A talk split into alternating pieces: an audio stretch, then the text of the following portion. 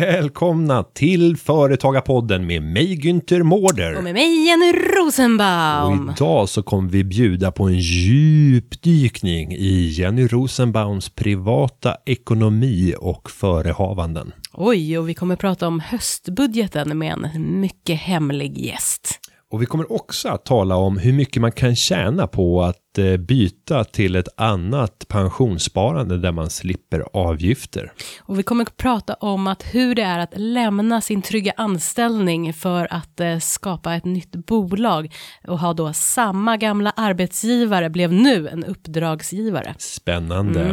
Med det så säger vi Nu, kör vi. Företagarna. Idag är det en alldeles speciell dag, eller hur Jenny? Ja, det är en jättespeciell dag. Det är en arbetsdag. Välkommen tillbaka från din föräldraledighet. Arbetsdag. Ja, du har varit Ja, på var som, föräldraledighet. jo, jag vet, men det var som betoning på arbetsdag. Ja, arbetsdag Ja. och fritid. Du har varit ledig nu i, i tre år höll jag på att säga. Ja, jag Men har varit jätteledig, jag känner mig så utvilad. oktober förra året så Ja. gick du på föräldrar... Eller nej, du gick, Nej, gud. nej, jag du gick ju tidigare, ja, långt jag tidigare. gick tidigare Mm. faktiskt. Mm. Jag tror jag gick i säkert juni eller något sånt där. Men, ja, det är jättelänge. Födde först i oktober, Eh, september. september. Mm. Ja, Lite sjukskrivning och sådär. bra koll. Ja. Välkommen tillbaka. Tack så Nu ska vi mycket. köra tre dagar i veckan. Mm. Hur det- känns det? Ja, men alltså, jag, är, nej, jag vet inte, jag har lite ångest. Men alltså det är sådär alltid när det är någonting nytt ju. Man känner sig liksom så här, hur ska det gå? Hur ska... Nu är det ju bra att jag har varit här en gång i veckan, så jag liksom i alla fall har sagt hej till dig. Ja, men du har väl verkligen hängt med, eller? Jo, jag har hängt med, men det är ändå skillnad på att liksom komma hit, spela in en podd, eh, hasta hemåt för att liksom fortsätta sådär. Och nu är det ändå in i eh, lunket, men det är som sagt tre dagar i veckan. Det är, lite, det är bra tror jag, det är bra mjukstart. Och ett tips till eh, alla eh, medlemmar i Företagarna, det är att man nu kan ringa in till juridiska rådgivningen och få Mm. Ja. Jenny på tråden. Ja, eller nej, fråga efter. Finns en, den där Jenny Rosenbaum där? Kan man få prata med henne? Mm. Ja, den möjligheten finns Välkomna. nu. Eh, om du som lyssnar gillar Företagarpodden så skulle vi vilja be dig om en liten, liten, liten sak. En prenumeration. En prenumeration, Ja. Mm. gå in och prenumerera på Soundcloud eller på Podcaster.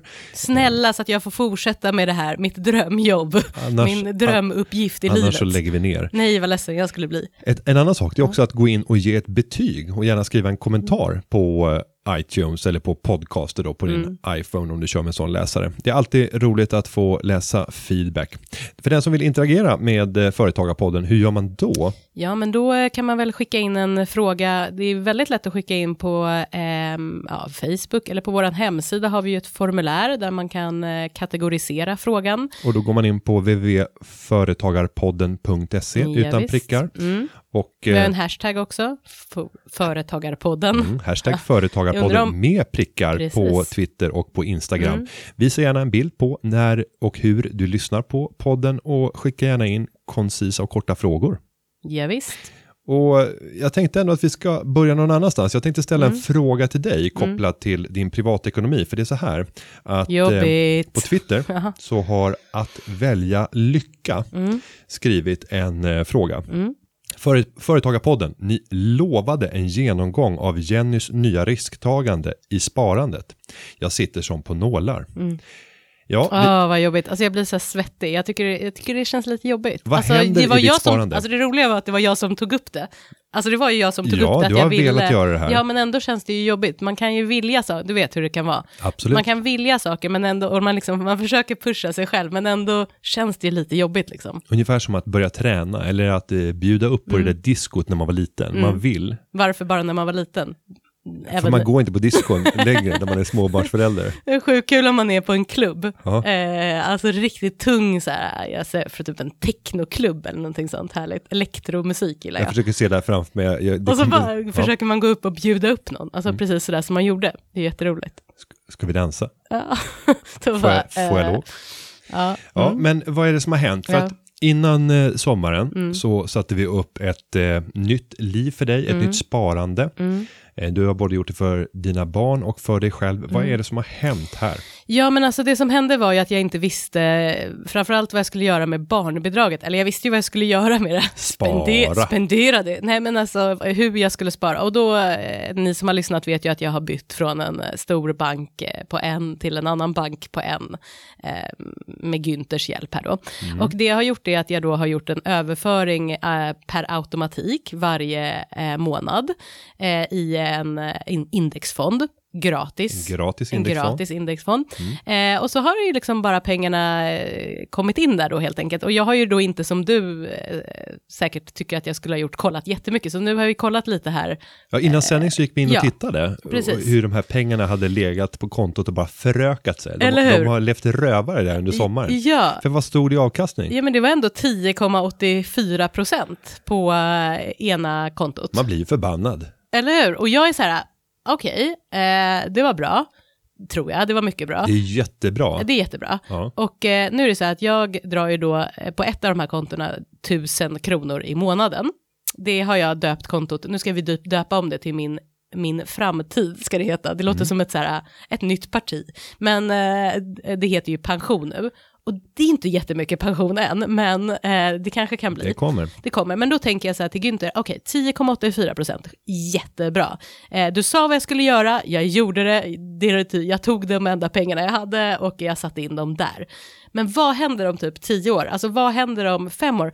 Kommer det här, är det här bra? För det känns som ett så här lite lurigt, för att jag, det är inte mer lurigt än vad jag hade innan, för då hade jag ju ingen aning om Nej. någonting.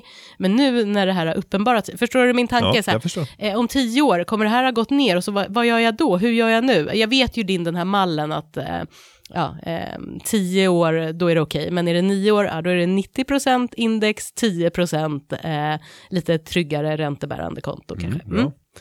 Nej, men om, om jag säger om, om tio år så Ja. kommer du absolut inte vara besviken på mig. Nej. Eh, Däremot så skulle du kunna vara besviken på mig om två år Mm. och om tre år och till och med om fem år. Men då måste jag hålla i hatten och bara låta Ja, du ska ju eh, fortsätta varje månad Ja. Mm. och nu när du börjar jobba, då ska du lägga undan ännu mer sparande. Jag skulle gärna se att du liksom går upp till 2500 kronor nu Mm. när du börjar jobba och sen så börja se över din vardag nu Mm. i arbetslivet. För att jag tror att du kommer att kunna sänka dina levnadsomkostnader när du kommer tillbaka till jobbet. Mm.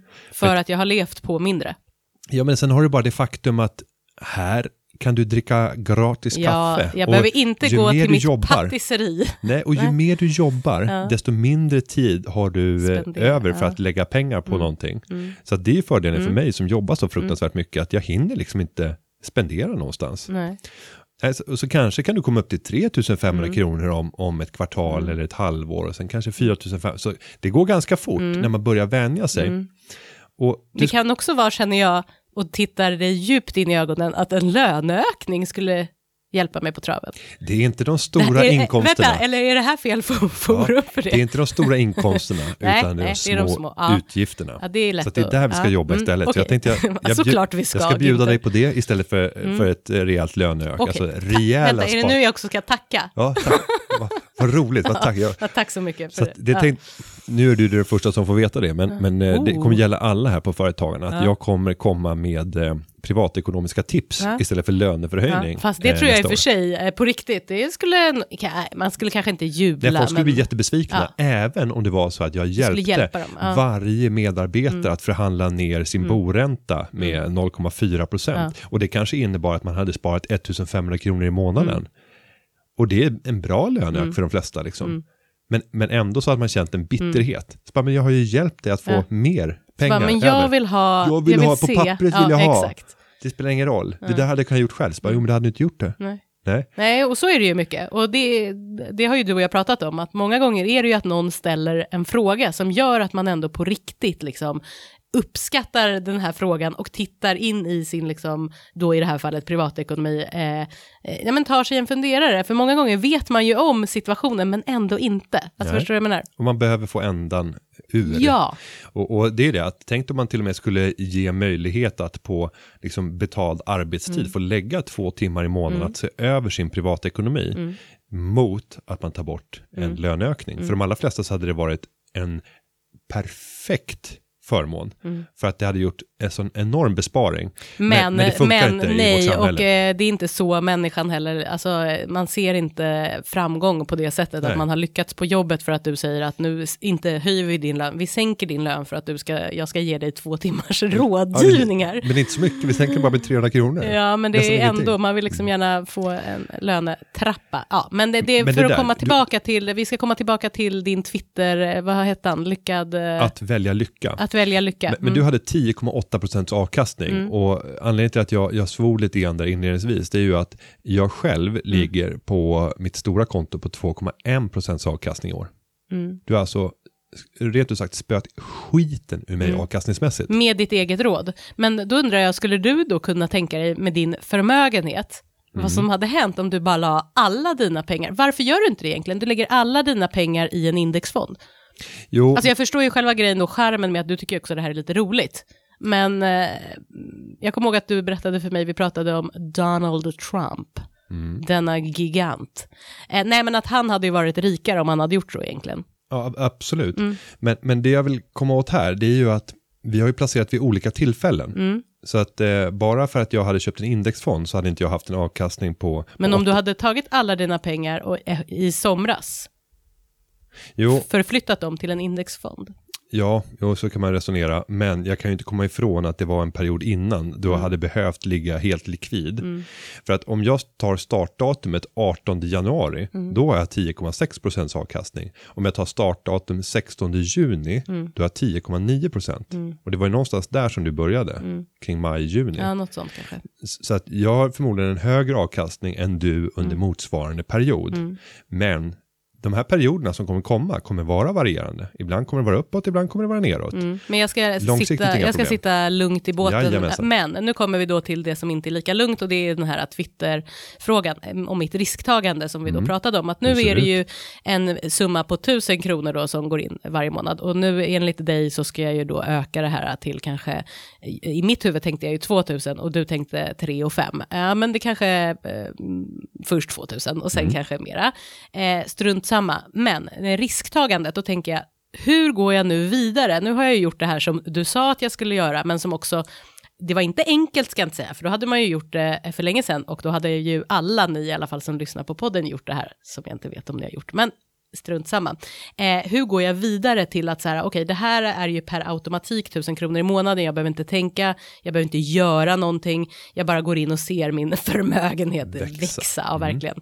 Eh, om jag ska nu ta någon mer risk, eh, för det första, ska jag ta någon mer risk? Och hur ska jag göra det? För att jag kan ju ingenting Nej. riktigt om det här. Och ska jag börja läsa, ska jag börja följa? Förstår du? När Nej. ska jag ha tid att göra det här? Rent statistiskt så kommer du inte gynnas av Nej. att själv börja handplocka enskilda aktier eller försöka välja ut några Eller hur? superfonder. Så här, gå in och bara, men vänta, det där bolaget, det, det tror jag på. Nu, Ja, eh, nej. nej. Eh, Rent statistiskt Mm. så kommer du inte tjäna på sånt beteende. Däremot så kommer du tjäna kunskaper och kanske tillfredsställelse om du Mm. tycker att det här är intressant. Och det är det som många av mina följare, om man tittar Mm. i sociala medier, de tycker att det här är det roligaste som finns i livet Mm. utanför sitt eget arbete förhoppningsvis. För det är det de älskar, högt över allt annat Mm. eh, vid sidan av sin partner och sina barn kanske.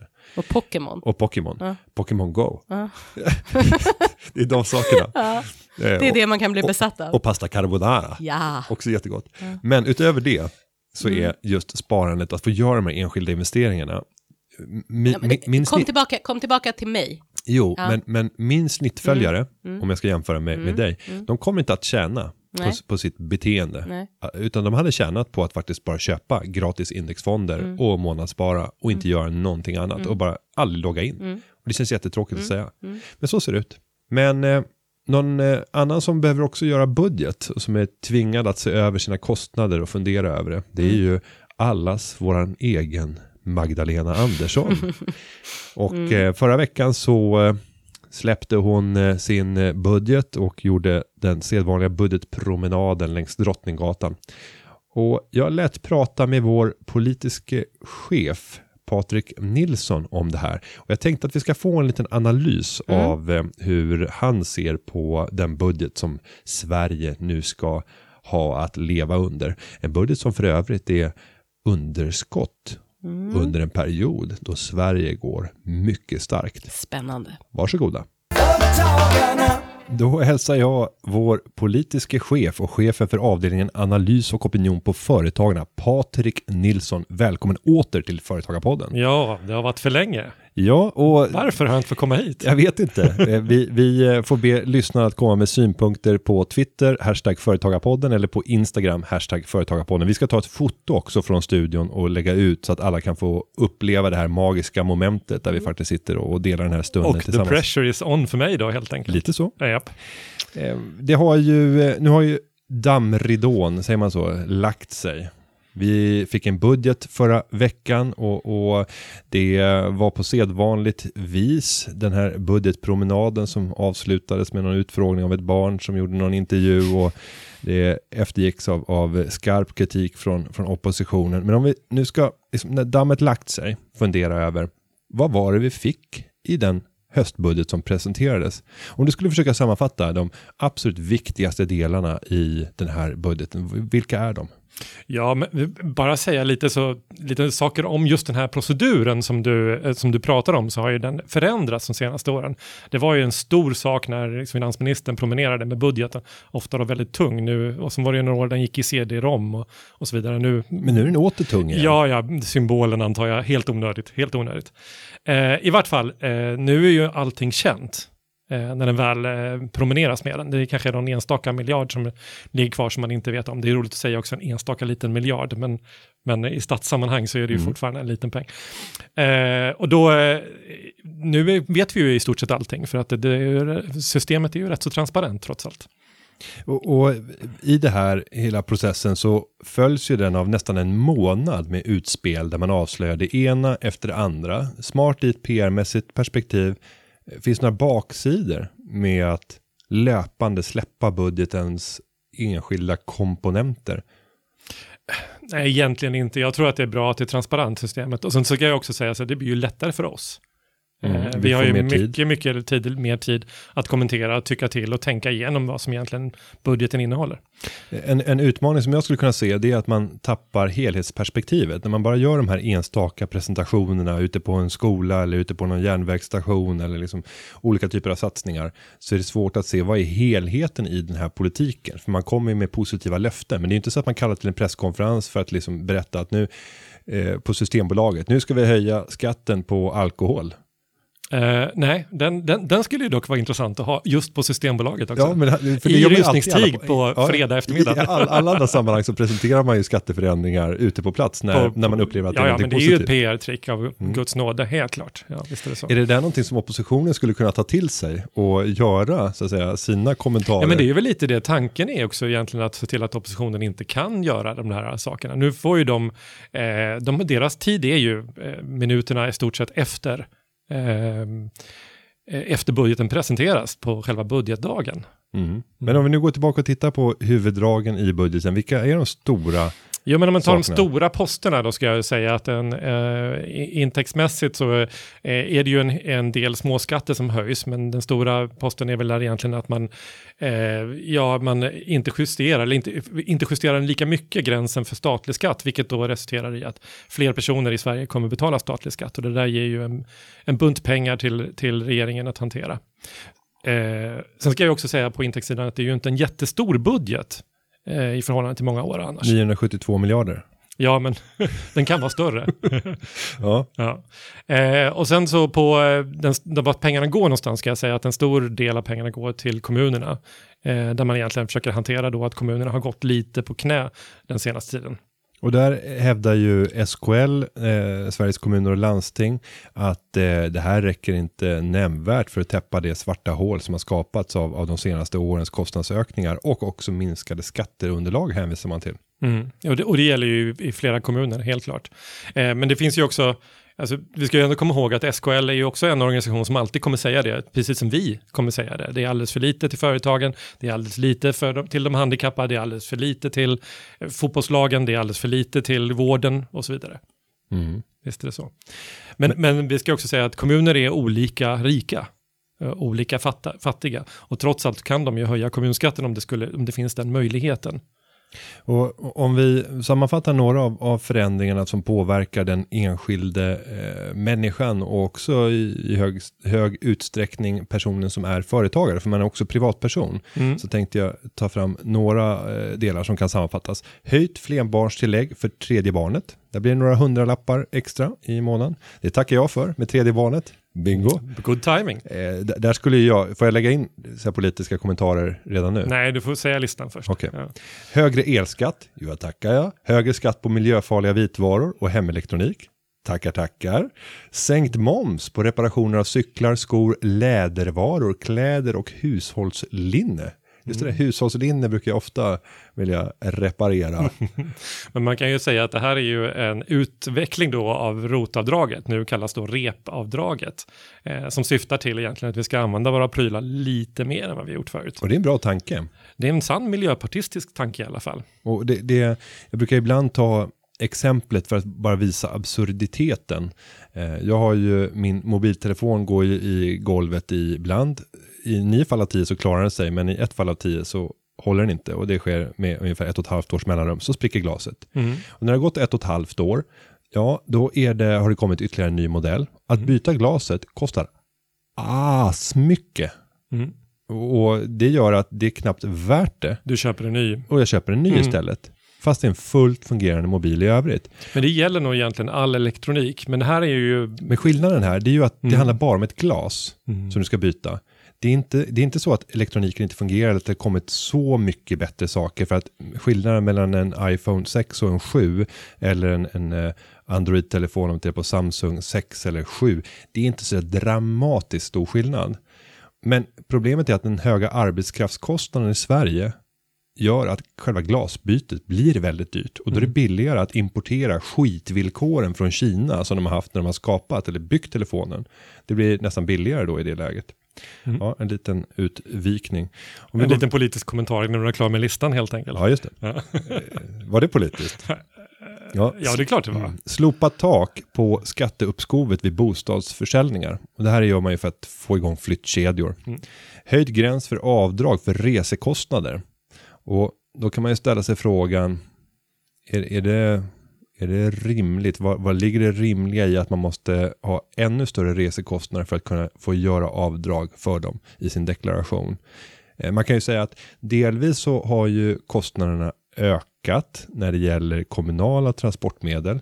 Men när det gäller bil så har ju faktiskt kostnaderna stått stilla eller till och med sjunkit något till följd av allt effektivare motorer och ett bränslepris som har stått närmast still under, under en lång tid nu efter att oljepriset har sjunkit tillbaka. Flygpriserna har pressats avsevärt eh, till följd av den hårda konkurrensen som har varit på framförallt de, de stora linjerna. Tåg har också pressats en del på de, de mest trafikerade linjerna, kanske ökat med inflationen som knappt har funnits under de senaste åren. Jag har svårt att säga om det är det, det är inte helt självklart. Nej, men här ligger nog mer politik ändå. Det är ju det är samma sak som vägslitageskatten som då inte kom i budgeten nu, men som ändå utreds just nu. Eh, där man egentligen vill eh, lägga lite mer kostnader på transporterna helt enkelt. Och sen har vi höjd inkomstskatt och då är det ju egentligen brytgränsen för den statliga inkomstskatten som sänks, vilket är eh, ganska eh, ganska oortodoxt. Det har inte gjorts Det så, på så länge. Va? Förra, förra budgeten så frös ju den här upp, normala uppräkningen och vad man gör nu är att egentligen man inte räknar upp den lika mycket som man normalt skulle gjort. Mm. Och vi pratade om 30-40 000 svenskar som nu kommer att få betala statlig inkomstskatt. Som Ja, man kan säga att man tjänar lite mer än 38 000 tror jag. Där går gränsen.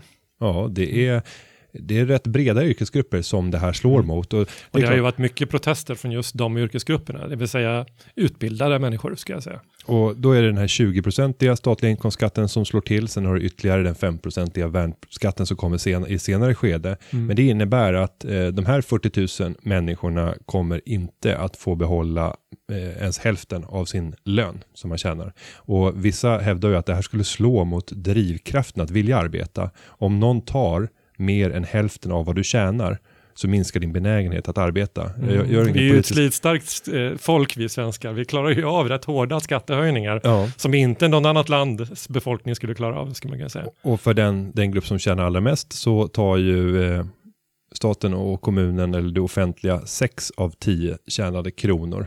Mm. Eh, och sen får man behålla fyra. Och det, man skulle kunna hävda att det skulle nationalekonomiskt ha en, en effekt på drivkraften att vilja jobba om någon alltid tar majoriteten. Den, Ja, en överväldigande majoritet. Jag, jag tycker man ska också tänka så här, vad- vad är drivkraft, drivkraften till att skaffa sig en akademisk utbildning? Ja, Där är, tror jag, den stora eh, frågan, för det är trots allt en rätt så lång investering både i pengar och i år. och som inte betalar sig i Sverige. Kan, Om man inte har en extremt attraktiv utbildning, men det är ju få eh, som tillhör den gruppen i- nu för tiden. Ja, och, och ser vi på utbildningspremien som man brukar tala om, alltså vad, vad tjänar du på att faktiskt skaffa en utbildning? Hur stor skillnad är det i lön efter examen jämfört med före? Så ser vi att det är en av de mest sammantryckta lönestrukturerna med de som inte har utbildning och de som har utbildning Mm. i hela OECD. Så att eh, ett bra tips till alla där ute, i Sverige lönar sig inte att utbilda utan ut och jobba tidigt istället. Eller starta helst ett företag.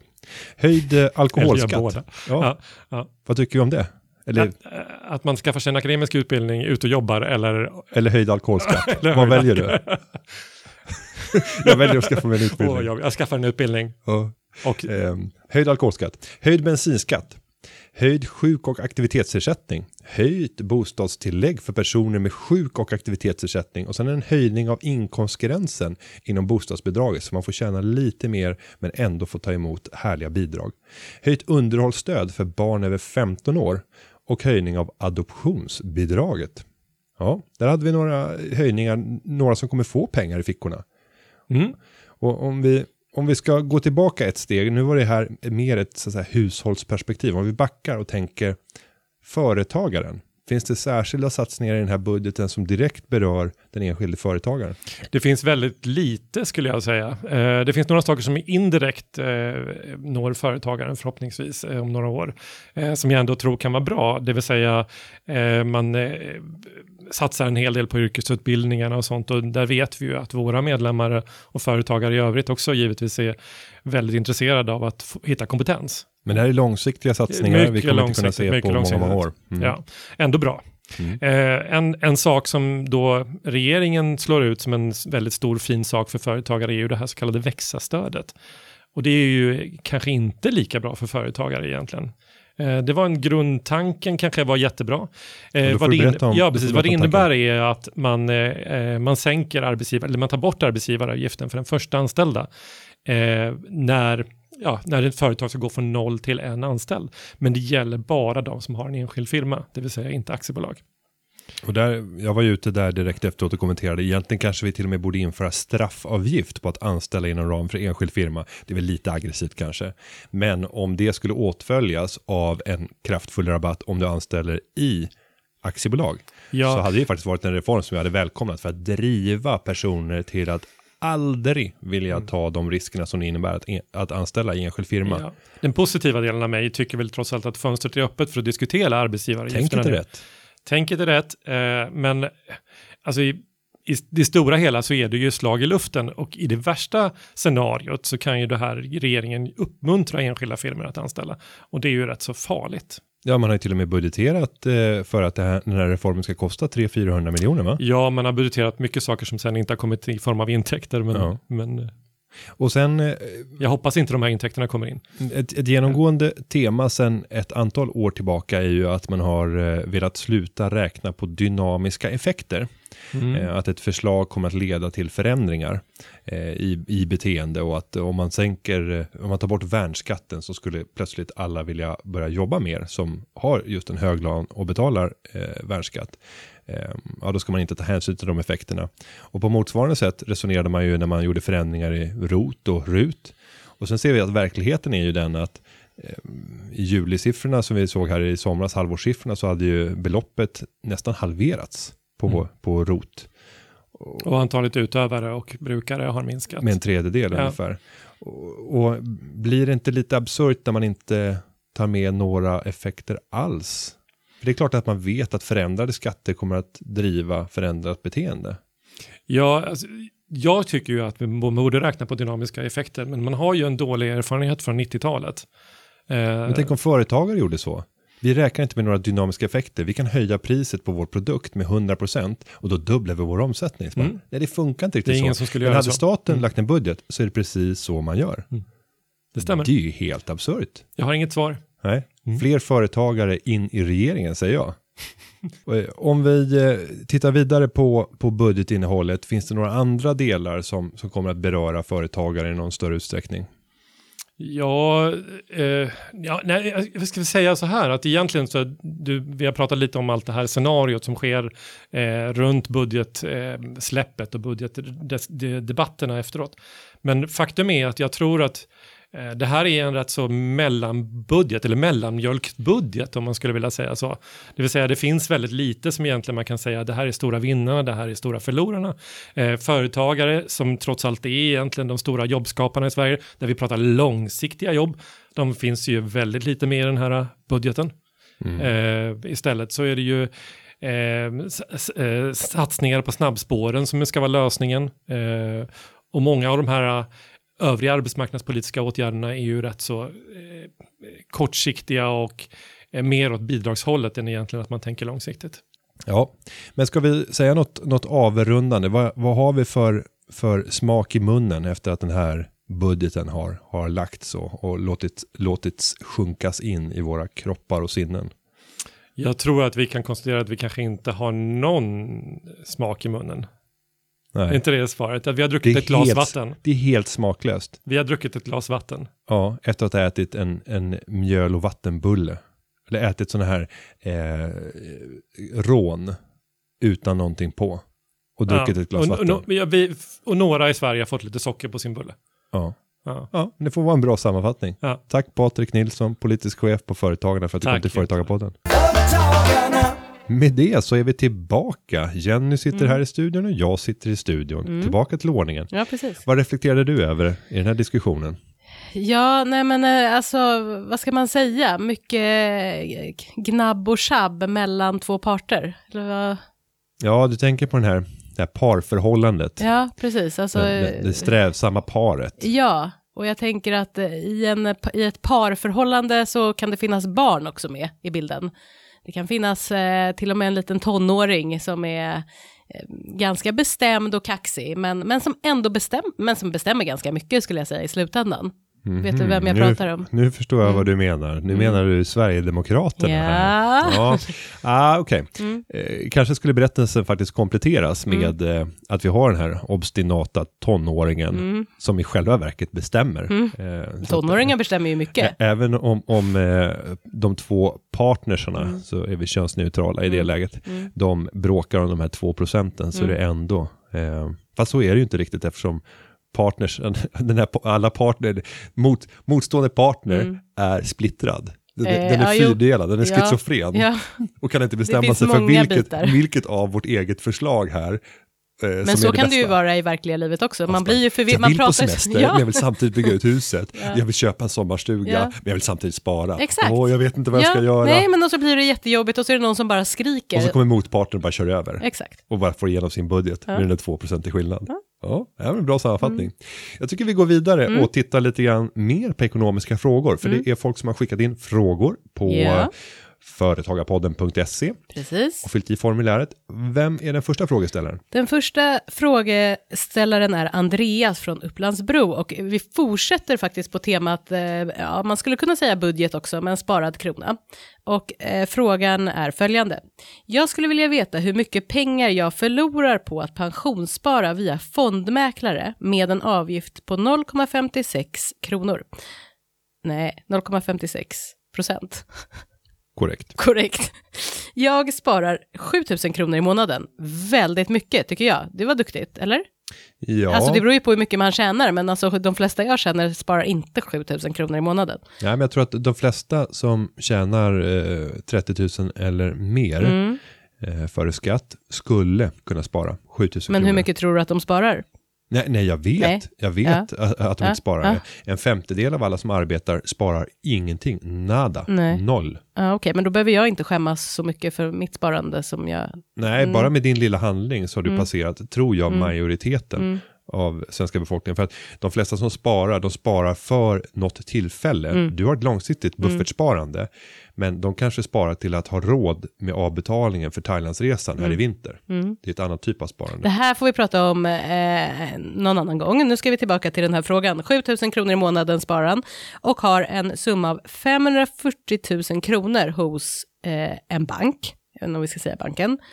Eh, jag håller nu på med en flytt till en annan bank för att slippa avgifterna och sköta mig själv. Men eh, finns det någon formel på att se hur mycket pengar jag sparar på detta? Jag är 34 år och har cirka 30 år kvar att jobba. Ni gör ett superprogram och med ett bra svar så kan jag få mina två syskon att flytta sina pensionspengar på samma sätt. Eh, Jaha, perfekt. Nu- perfekt. Får jag någon bonus på det eller får du det? Eh, Inte riktigt, men Nej. det hade varit eh, härligt. Ja. Eh, jo, om vi börjar med formel. Ja. För att kunna beräkna vad man kan tjäna på eventuella flyttar och att minska förvaltningskostnaderna så skulle jag antingen rekommendera att göra en egen Excel-snurra. Det finns ju färdiga formler som man bara kan testa för att kunna göra månadssparande och lägga in avgifter. Sen finns det ju vissa som har förenklat det här på nätet och har sådana här färdiga räknesnurror. Om du bara går ut och, och googlar på ränta på ränta månadssparande så finns det alltid från räkna.net och kalkylera mera och, och sånt där. Men jag gjorde ett räkneexempel. Och om vi nu tänker att eh, Andreas från Upplandsbro har en avkastning på de investeringar som görs i sitt sparande på 6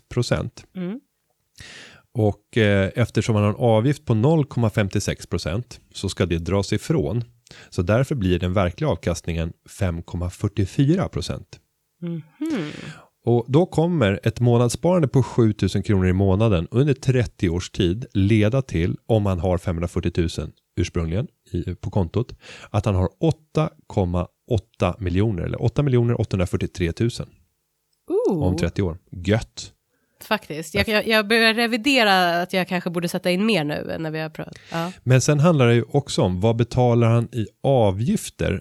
För att han sa ju att han har en avgift för fondmäklaren på 0,56 procent. Mm. Men sen kan det ju även vara så att den här mäklaren väljer att köpa fonder som sen har en avkastning. Mm, och låt oss säga att han köper en Sverigefond som är en falskt aktivt förvaltad Sverigefond. Alltså Mm. det liknar en indexfond men de tar en avgift på 1% för att förvalta den. Mm. Då kommer de här 8,8 miljonerna att gå ner till lite under 7,2 miljoner. Mm. Så han, han tappar väsentligt i avkastning. Mhm.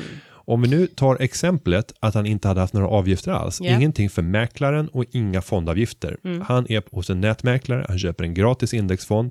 Då kommer det här att ge en avkastning på 6% per år istället. 9,9 miljoner eller 9 miljoner Det är rätt 956 stor 000. skillnad alltså. Ja, skillnaden i det här fallet jämfört med Mm. 0,56 procent i mäklararvodet och sen så 1 procent i den fond som man har köpt. Skillnaden där är 2 774 000. Det är ganska mycket pengar. Det är fruktansvärt Mm. mycket pengar. Anledningen till att det blir så mycket pengar, det är för att vi har en lång tid, Mm. 30 år. Och dessutom att eh, vi, eh, ja, det, alltså, det, det är ju ränta på ränta. Mm. Att, att förstå storheten i ränta på ränta är närmast omöjligt om man inte själv sitter och räknar och faktiskt gör de här graferna. Mm. För det blir en exponentiell utveckling. Och de flesta misslyckas helt i uppskattningen av Ja, man vad tror att det är mycket mindre. och nu är det här ganska låg, låg avkastning. Om vi skulle titta tillbaka historiskt så är 6% avkastning en låg avkastning. Tar vi börsen de senaste 30, 40, 50 åren så skulle vi landa på ja, kring tvåsiffriga, kring 10 i avkastning. Då blir det väldigt mycket pengar. Ja, ja, ja, och det är inte, det är inte att du får liksom gå upp motsvarande utan det blir exponentiell utveckling igen. Så vi, vi pratar, nu har jag säkert, nu har inte jag räknat ut det här, men jag skulle tro att vi landar på en 6, 7, 8 miljoner i skillnad. Mm. Ja, det är otroligt mycket pengar. Så det finns Intressant. alla skäl i världen att skära Men i kostnaderna. varför är det så att då, alltså nu är det ju så att nätbankerna och sådär och de som inte har avgifter, det växer ju säkert och eh, med all Mm. reklam du gör för dem så växer det ännu mer. Nej men alltså varför har det inte vuxit ännu snabbare? För att, eller är det bara att folk kanske är som jag, man känner, känner inte riktigt till det, man, man tycker det verkar lite jobbigt, man, man tittar inte ens utan man bara har gjort någon, liksom, eh, det finns ett ett- avdrag i, i, eh, på, per, på lönen varje månad, man har ingen koll, man kollar liksom inte upp det, man fortsätter inte att, att tänka ett steg till. Till. Och bankerna i sig, när man är där på rådgivning, så är ju inte så att de berättar om det här direkt. Nej, och det är där du har svaret. Ja. Eh, Den genomsnittliga svensken har ett, ett lågt ekonomiskt självförtroende. Mm. Då när man kommer in i en miljö i ett marmorpalats Mm. på den lokala banken. Nu är det inte alla som har marmorpalats, men man kommer in på banken, man får träffa någon som står välklädd liksom med Mm. kostym eller blus och dress och allting känns bra Mm. och de ska hjälpa dig, de ger råd. Och det bygger förtroende. Mm. Men sen när man väl kommer till det här, så här och sparandet så bara tänker man så här lite outside the box och bara vänta, ska jag ens vara kvar här? Ja, men våra fonder, då tycker jag, då rekommenderar jag det här för dig. Och så, så här sitter man där så vågar man kanske inte riktigt, jaha, men, men vad innebär det och varför ska jag ta den här fonden jämfört med, ja, vad det nu kan vara? Nej, men ba- banktjänstemännens mål, Mm. det är ju att se till att du har fortsatt lågt ekonomiskt självförtroende, Ja. men känner dig väldigt Usch. trygg i min famn. Ja. Det är ju målet. Det här tycker inte jag känns trevligt alltså. Nej, men så där är det ju inom alla branscher, på sätt och vis. Jo, det är klart kanske. Man men vill det- försvara sin Jo, egen yrkesheder men, och sin Jo, egen men intjäning. oftast så är det ju inte, jag tänker, vad ska jag tänka i och för sig? Men ta juristerna. Ja. Mm. Ni är ju inte så jätteglada över de här avtalstjänsterna som har kommit på nätet. Nej. Det är bara, ja fast det där, sådana här avtalstjänster och du vet, nej det är mycket mer komplicerat Ja, än det är så. mer komplext och man kan inte använda ett avtal för allting för då kan det bli fel för man förstår inte ja, formen precis. och så vidare. Och så kan ni bygga osäkerhet Ja. kring det så att jaha, jag måste men, då är, men vet du vad, då är det ett avtal som i och för sig kan vara säkert livsviktigt, men, men det är liksom inte ett avtal kanske, jo i och för sig det kan ju vara ett avtal för livet om det är typ ett testamente eller eh, äktenskapsförord eller vad det kan vara. Eh, men det känns som att just det här bankgrejen, den känns ju väldigt, det bara fortsätter, du vet så här år efter år efter år. Jo, gör om det man går tillbaka, branscher. ja, men gör det det? Men det Jo, kanske men gör skillnaden, det. skillnaden är att inom bankvärlden så handlar det om så mycket pengar. Men Ja. Mm. om du går över till sjukvården, vad är det som händer hos en läkare när du sitter på en sån läkarkontroll? Mm. Det är att de ställer ett antal frågor. Och utifrån de svaren som du ger så snurrar det runt Mm. i läkarens huvud och utifrån de kunskaperna som de har så sorterar de ut det mest sannolika. Mm. Faktum är att en dator hade förmodligen varit mer träffsäker Mm. i att kunna kalkylera sannolikhetsbedömningar utifrån alla de svaren som du ger. Mm. De hade också kunnat testa olika typer av frågor för att se är det samstämmiga svar Mm. för att på så sätt kunna sortera bort brus i din kommunikation. Så att jag tror att en, en datorstyrd rådgivning Mm. när det gäller även hälsa och sjukvård hade kunnat vara ännu mer effektiv än människan. Mm. Men sen är det den där tryggheten, du vill sitta med den här människan. Det ska gärna vara en äldre person som är ärrad. Alltså om du kommer in till en läkare som är yngre än du själv, Mm. man blir lite så här, jaha, vem, vad vet du? Den där personen har förmodligen mycket färskare kunskaper. Ja, jag tänkte precis säga det. Min brors eh, sambo är ju läkare och grym. Eh, hoppas du lyssnar på podden och hör mina komplimanger. Åh. Nej, men alltså på riktigt, varje gång jag har varit hos någon, ringer man henne, alltså det är ju som ett uppslagsverk. Det är helt otroligt, alltså vilka kunskaper. Eh, men det jag tänker också, om nu- gör reflektionen, det är också att jag har ju henne och jag har en del, hel del läkare inom eh, släkten. Så att man kan ju verkligen så här ringa och så bara, men eh, vad tyckte du eller vad tyckte du? Och så liksom kollar man upp och så handlar det om ens hälsa, det är jätteviktigt och så vidare och så vidare. Men det man borde göra, det är ju precis så, fast inom eh, bankväsendet. Men jag tror precis som du säger, att man känner inte, dels känner man inte tillräckligt många personer, sen är det lite pinsamt kanske att man inte vill eh, liksom blotta sig själv, att så här, ja men nu pratade de om de här fonderna och det här risktagandet, egentligen har jag ingen aning om vad de pratar om, men jag nickar och, och säger ja. Jag säger ja till den, dum. Ja, men jag säger, man får inte verka dum. Jag säger ja till den där fonden. Ja, flytta över de där pengarna. Det blir jättebra. Och sen så går jag därifrån. Och så tänker jag inte på det här tills nästa gång när det har gått tre år. Och, och jag när är så du har gått ut så bara vänder oss om och garvar bara gör high five. ja, Ny bonus, haha. ny bonus. Precis, och sen som tre år, då kom jag på att så här, fasiken, det var tre år sedan jag var på banken. Jag borde, jag borde boka in ett möte med den där personliga bankmannen. Jag fick ju så gott kaffe också senast. Ja, men så här, personliga bankmannen som eh, jag inte har någon aning om vad han eller hon heter. Och eh, sen jag var Som där... dessutom har slutat. Precis, när jag var där för tre år sedan, då har det varit tio andra bankmän, men eh, vi fick så god kontakt. Jag går dit igen och så, så har gör jag samma sak. Nej, men du förstår. Ja. Nej men och så här. Men hur gör du då? För det här är ju lite intressant. Har du, nej du har inte en sån Jo, bankman. jo, jo jag, jag har ju en bankman och jag är ju private banking-kund Ja. Mm. hos eh, min bank. Jag har ju även en vanlig bank utöver att jag är kund på Nordnet så är jag även kund på Swedbank kan jag Mm. avslöja. Och där är jag private banking-kund i Göteborg. Mm. Eh, på vad heter det, Södra Hamngatan, Mm. regionkontoret. Eh, och där har jag min, min egen private Och hur, ofta banking-tjänsteman. och hur ofta träffar du den här personen? Det är väl en gång om året. Ja. Eh, men då brukar Och vi... hur mycket läxar du upp personen när du är Nej, där? men då är det, då är det, Är avspänt. Nej, men, Nej. det är jag inte. Nej. Alltså, då är det Nej. avspänt. Då sitter vi och kanske tar en lunch. Han bjuder på en lunch eller något sånt där. Och, och sen pratar vi marknad, vi pratar Mm. ekonomi. Jag behöver ingen hjälp. Så att vi, vi är lika sugna båda två på att prata Mm. om liksom, marknaden, vad som händer i ekonomin, Men då är det lite en, en annan typ. Ja, och så Ja. Mm. är det ju för många private banking-kunder. Men sen är det också många som har tjänat mycket pengar som inte har koll. De Mm. duktiga, duktiga företagare, sålt sitt bolag eller gjort bra vinster, fått utdelningar. Och det är ju drömkunderna. Mm. Där du kan just invagga dem i att du behöver mig, jag ska hjälpa dig. Mm. Eh, Men jag märker ju på min banktjänsteman att ibland så får han uppdrag att han måste kontakta varje kund för att komma med ett visst erbjudande. Och så måste han sätta en bock i kanten att han har varit i kontakt med den här kunden. Och då kan jag märka hur han tar kontakt med mig och så bara, hej Günther, ja, jag vet att du förmodligen inte är intresserad av det här, men jag måste informera om att vi har en ny Spax här, eh, som är en jättetrevlig investering. Ja, ja, du vet ju hur de funkar, jag tror inte, du är väl inte så intresserad, jag måste egentligen göra en notering att jag har pratat med dig här. Så bara, ja, du kan göra den noteringen. och, och Sen går vi vidare. Och sen är det Ja, över, men jag ja. vet ju likväl att Ja. det är många som kommer åka på det där Mm. i samtalet och köpa den här helt onödiga Spaxen med alldeles för höga Men de är avgifter. säljare precis som alla andra. Ja. Mm. Och jag som aktieägare i banken vill ju ha min utdelning. Mm. Så att eh, ut och tjäna pengar. Men det är därför som jag har som ett inre kall att vilja upplysa det svenska folket fint, när det tycker jag. kommer till, till sparandet för att skapa en balans. Jag tycker faktiskt du ska skriva den där boken som vi pratade om. Jag tycker, tycker att det är en fin tanke. Mm. Den fin, finns kanske redan på marknaden i något liknande Ja, format, men det men, finns jag tycker flera. att det är, ehm, det är generöst med, med hur du ger av dig själv. Jag tycker faktiskt det. Jag ger dig lite cred. Vad varmt. Det blir lite, det börjar rodna här och tänker Mm. Nej, att då, då går vi vidare. Ja, då går vi vidare. Eh, och vi har fått in ytterligare en fråga som också handlar lite grann om ekonomi, men framförallt att starta bolag. Det är Johan i Helsingborg. Mm. Hej bästa företagarpodden. Jag är fastighetsmäklare på ett kontor där jag bor. Just nu är jag anställd med enbart provision, ingen pension, semesterersättning eller andra förmåner. Jag omsätter hyfsat bra, så pass att jag är över brytgränsen för statlig inkomstskatt. Nu står jag och överväger att starta eget kommanditbolag eller aktiebolag och sedan ha uppdragsavtal med kontoret och sedan fakturera istället. Detta för att jag själv ska kunna styra förmåner, hur mycket lön och så vidare jag tar ut. Vet att många andra mäklare gör ett liknande upplägg, men jag vet inte hur. Har ni några erfarenheter av detta? Vad ska jag göra? Finns säkert många andra inom säljyrken som funderar på precis samma sak. Tacksam för svar. Ha en trevlig dag. Ja, Johan. Mm.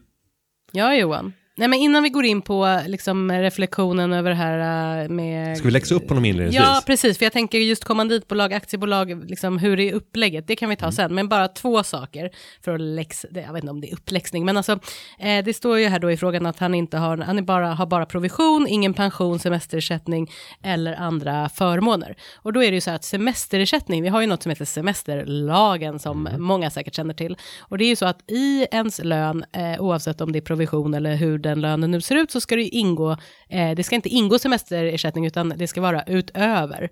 Eh, så att det där är ju ett fel. Eh, man skulle kunna säga att personen här faktiskt, om man nu har varit anställd, skulle kunna gå tillbaka och kräva för alla år man har jobbat semesterersättning. Och det får inte stå eh, liksom inkluderat i lönen, utan det är som sagt, eh, jobbar man mer än tre månader så får det inte vara inkluderat. Ska jag göra en till rättning? Av mig? Nej, Nej? av, av, av det han har skrivit. Ja, gärna. Och det är ju pension. Ja. Han, han har ingen pension. Nej. Han har inga avsättningar kanske till Exakt. tjänstepension. Exakt. Men nog tusan har en pension. Ja, sociala avgifterna så har man ju, ingår ju pension bland Via arbetsgivaravgiften Ja. så, så fyller de på med allmän Mm, ja. pension. Och eftersom du tjänar över gränsen för statlig inkomstskatt så slår du ut taket Mm. för, för allmän pension. Så att eh, du, har, du, får, du får pension men ingen tjänstepension. Det är, det är en sak, ja. Men en annan sak innan vi hoppar in på eh, kommanditbolag och aktiebolag, det är ju ehm, det här med att om man har varit anställd och ehm, eh, ja, gjort det som han nu har gjort här och sen startar ett företag och gör exakt samma sak. Vad händer då, Günther? Nej, men det, Nej, men alltså- det, det finns en risk Mm. där. Och det här tipset fick jag eh, tidigt när jag startade mitt första bolag Mm. och bara hade en uppdragsgivare och det är det det här förefaller Mm. vara. Eh, och det var att eh, man uttryckte från Skatteverkets sida en, eh, en viss farhåg och sa Mm. att eh, om du bara har en annan uppdragsgivare och du har gjort det jobbet sedan tidigare som Mm. anställd så kan det här bli sett som en förtäckt anställning. Mm. Eh, Och jag vet inte hur tolkningarna ser ut från Skatteverkets sida, men min rådet som jag fick från Skatteverket då, det Ha var... två. Nej, men att, att, nej, men att, att ha minst två uppdragsgivare, det måste vara en kraftig förändring i Mm. tjänsten. Du kan inte bara gå från att göra precis samma sak, ungefär som att jag skulle säga till företagarna, det hade ju varit sympatiskt på något Mm. sätt, att nej, men jag säger, vi säger upp vårt anställningsförhållande Mm. och sen blir jag Günther Mårder AB, VD AB. Mm. Och sen så eh, är jag egen företagare Mm. som vd. Men gör Eller- precis samma sak. Ja, eller jag- att jag startar, jag säger upp mig och sen så startar jag juridik Jenny Rosenbaum och sen så sitter jag kvar på samma plats och ger råd och gör exakt samma sak, Mm. men jag fakturerar. Ja, och risken är att, att man då skulle se från Skatteverkets sida att nej, men det här är en förtäckt anställning och därmed så ska det tillbaka. Det ska beskattas precis Mm. som om du hade varit anställd och företaget ska ta kostnaden precis som om du har varit anställd. Alla skyldigheter kommer. Jag tror egentligen att det här de här reglerna som finns kring det här som jag inte kan detaljerna kring ska också tilläggas eh, finns väl där för att skydda individen. Ja, men alltså det är det jag ska komma, alltså det finns ju ett rättsfall som Sveriges Radio, eh, mot Sveriges Radio som Journalistförbundet drev, där det var just, eh, det handlade då kortfattat om visstidsanställda, och jag tror jag pratat om det tidigare. Eh, de var så att säga utlasade och alla de startade egna företag och gjorde precis samma sak som de hade gjort som anställda. Och då eh, sågs de ju faktiskt i slutändan som anställda, vilket också gjorde att till exempel, på tal om semesterersättning, semesterersättning skulle betalas ut och så vidare och så vidare. Så att det går inte bara att hoppa sådär. Nu i det här fallet kanske inte det är ett jätteproblem med tanke på att han vill göra det själv. Mm. Eh, men man, vet, man, man ska ändå vara medveten om och, och titta in på hur riskerna ser ut och så vidare. Nej, och om vi då går vidare Ja. och eh, funderar över vad är fördelarna med att starta ett bolag Mm. eh, om man har en sån här roll? Jo, men det, det första är ju att du kan på ett helt annat sätt planera uttaget av pengar. Mm. och du kan också planera för till exempel kostnader som du har för inkomsternas förvärvande. Mm. Om du driver det här i en egen låda men har en stor uppdragsgivare, nu säger jag att du har hittat även något annat uppdrag. Så att det, är en, det är faktiskt en förändring jämfört med när du var anställd. Och du väljer att starta ett aktiebolag. Ja, men då kan du dra alla kostnader som är hänförliga till det här, men du ska ju inte få en dator från arbetsgivaren, du ska, eller arbetsgivaren, från uppdragsgivaren är det ju då i det fallet, du ska inte få en mobiltelefon, du ska inte ha bil, eh, utan allting ska ju faktureras, du ska hålla med det. Men det gör också att du får en större flexibilitet i vilka kostnader du kan ta, för du kanske resonerar annorlunda jämfört med eh, din arbetsgivare. Det kanske är så att du, du tycker att du kan ha mindre teknisk utrustning, du kan ha en äldre bil, så att dina omkostnader för ditt yrkesutövande blir lägre i egen regi än vad det är hos det Just det. befintliga företaget och därmed så kommer du kunna ha en högre vinst och därmed också kunna välja om du vill dela ut pengarna till dig själv eller inte. Du kan ju också vänta med att dela ut pengarna, låta pengarna ligga i bolaget och till och med välja att investera dem, starta en kapitalförsäkring och investera dem på aktiemarknaden utan att ha plockat ut dem och därmed utlöst beskattning. Eh, det enda du har, är skyldig att betala då det är ju bolagsskatten på, på vinsten. Men det gör att du får en större flexibilitet så att du har fler ekonomiska val att eh, välja mellan och behöver du inte pengarna för din löpande konsumtion så finns det stora fördelar med att kunna bygga upp ett sånt här bolag som du suc- successivt får mer och mer substans i, mer kapital som du investerar. För du hade kanske ändå tänkt att investera pengarna om du hade plockat ut dem. Det är ju bra, men, men eh, KB eller AB då? Alltså hur, vet du hur andra mäklare gör? Har du koll på det? Eller hur eh, strukturen ser ut så att säga? Mm, nej, Nej, Jag, jag, jag, jag är dålig på sådana här partnerstrukturer. Mm. Tittar man på... du har aldrig varit partner. Nej, det Nej. har jag inte. Du har alltid varit ensam ägare i ett aktiebolag. Ja, men när jag säger partner, då, Mm. då pratar jag om... Eh, du, du skrattar. Ja, men för du nej, är nej, rolig. nej, men, ja. by, nej, men byråvärlden. Ja. Om vi tänker revisionsbyrå, Mm. advokatbyrå, för där är det ju oftast en partnerstruktur där du ska få komma in som aktieägare när du liksom upphöjs Mm. och det är dit du ska sträva om 15 år min vän. Om du sliter hund så Mm. Och kommer det, du det roliga med just eh, med advokatbyråer det är att så här, oavsett hur gammal du är, oavsett hur liksom, tung partner, du jobbar aldrig mindre. Nej. Nej, aldrig. Och sen så ser jag den här bilden på, på eh, när, eh, vad heter Simbas pappa? Muf, Mufasa. Jag tänkte säga Mustafa, men det är inte det han heter. Han heter inte Mustafa. heter vi, vi säger det. När, Mu- när Mustafa Ja. står på på berget. lejonklippan Ja. och håller upp Simba. och så Kan inte du med din dag- röst, eh, du kan ju, nej, du kan ju också eh, låten, eller hur? Jo, jo fast jag, jag, kan, jag, kan Eh, prata, ja. jag kan prata som Mustafa. Ja, En dag kommer allt detta att vara ditt. Och så håller han upp Simba och visar de stora ägorna. Och likadant är det på revisionsfirman och på advokatbyrån. Man blir man, upphållen. man tar de här associate och, och, och junior associate och bara en dag kommer allt detta att vara ditt. Bara, den största lögnen, 90% av er kommer vara utbrända och ligga i rännstenen innan ni ens kommer dit. Men Mm. då finns det ju en struktur där du ska bjudas in som aktieägare Mm. och inte behöva köpa in dig till marknadspris. För att sen när du lämnar vara tvungen att släppa aktierna till nästa generation Mm. utan att få de verkliga värdena som finns. Och det här har man ju tvistat väldigt mycket om. Mm. Men jag tror att det är PVC som har varit den drivande i det här rättsfallet. Där man faktiskt har lyckats Mm. eh, med den strukturen att man får eh, sälja aktier till ett kraftigt underpris. Mm. När man samtidigt vet att man går ut så säljer man dem till ett kraftigt underpris jämfört med marknadsvärdet. Mm. Trots att utdelningarna redan första året var större Mm. Än, Än förvärvskostnaden för, för aktierna. Men det här är ju inte aktuellt skulle jag säga för, för Frågan. Johan. Nej. För det är inte partnerstruktur han ska in i, utan Nej. han ska driva ett eget bolag. Ska ha ett aktiebolag, Han ska ett känns det som. aktiebolag. Ja. Det finns, jag, jag kan inte se några skäl. Nej. Jag är inte tillräckligt insatt. Prata med dina mäklarkollegor om det finns några Mm. andra fördelar Mm. med, med, med en annan bolagsstruktur. Men alla dagar i veckan med mina Mm. kunskaper så hade jag valt ett aktiebolag i det här läget. Mm. Ja, det var väl ett, Det var ett... ett tips. Han får Ja. återkomma när han väl har bestämt sig och ta de Du får första. lyssna några gånger kanske på det här svaret för att få ut det som du vill ha ut från det här svaret. Möjligtvis. Ja, Med det Jenny, Mm. så eh, tycker jag att vi bara ska göra en liten vi avvecklar. Vi avvecklar oss själva här Mm. och eh, ger en liten cliffhanger till eh, kommande avsnitt. Mm. Här under hösten så kommer vi Oh, att det blev en annan röst också. in. Så kommer vi, jag kanske ska ha den här rösten som man har eh, på Biorösten. biorösten. Ja. Under hösten kommer vi att bjuda in flertalet eh, experter inom området sociala medier där du får möjlighet att få svaren på de frågorna som du har när det handlar om att tränga ut i det bruset som de digitala plattformarna utgör. Hur kan man egentligen göra för att sälja mer, för att skapa starkare relationer och bara ha ett roligare liv? Ja, detta kommer bli ett bärande tema under hösten.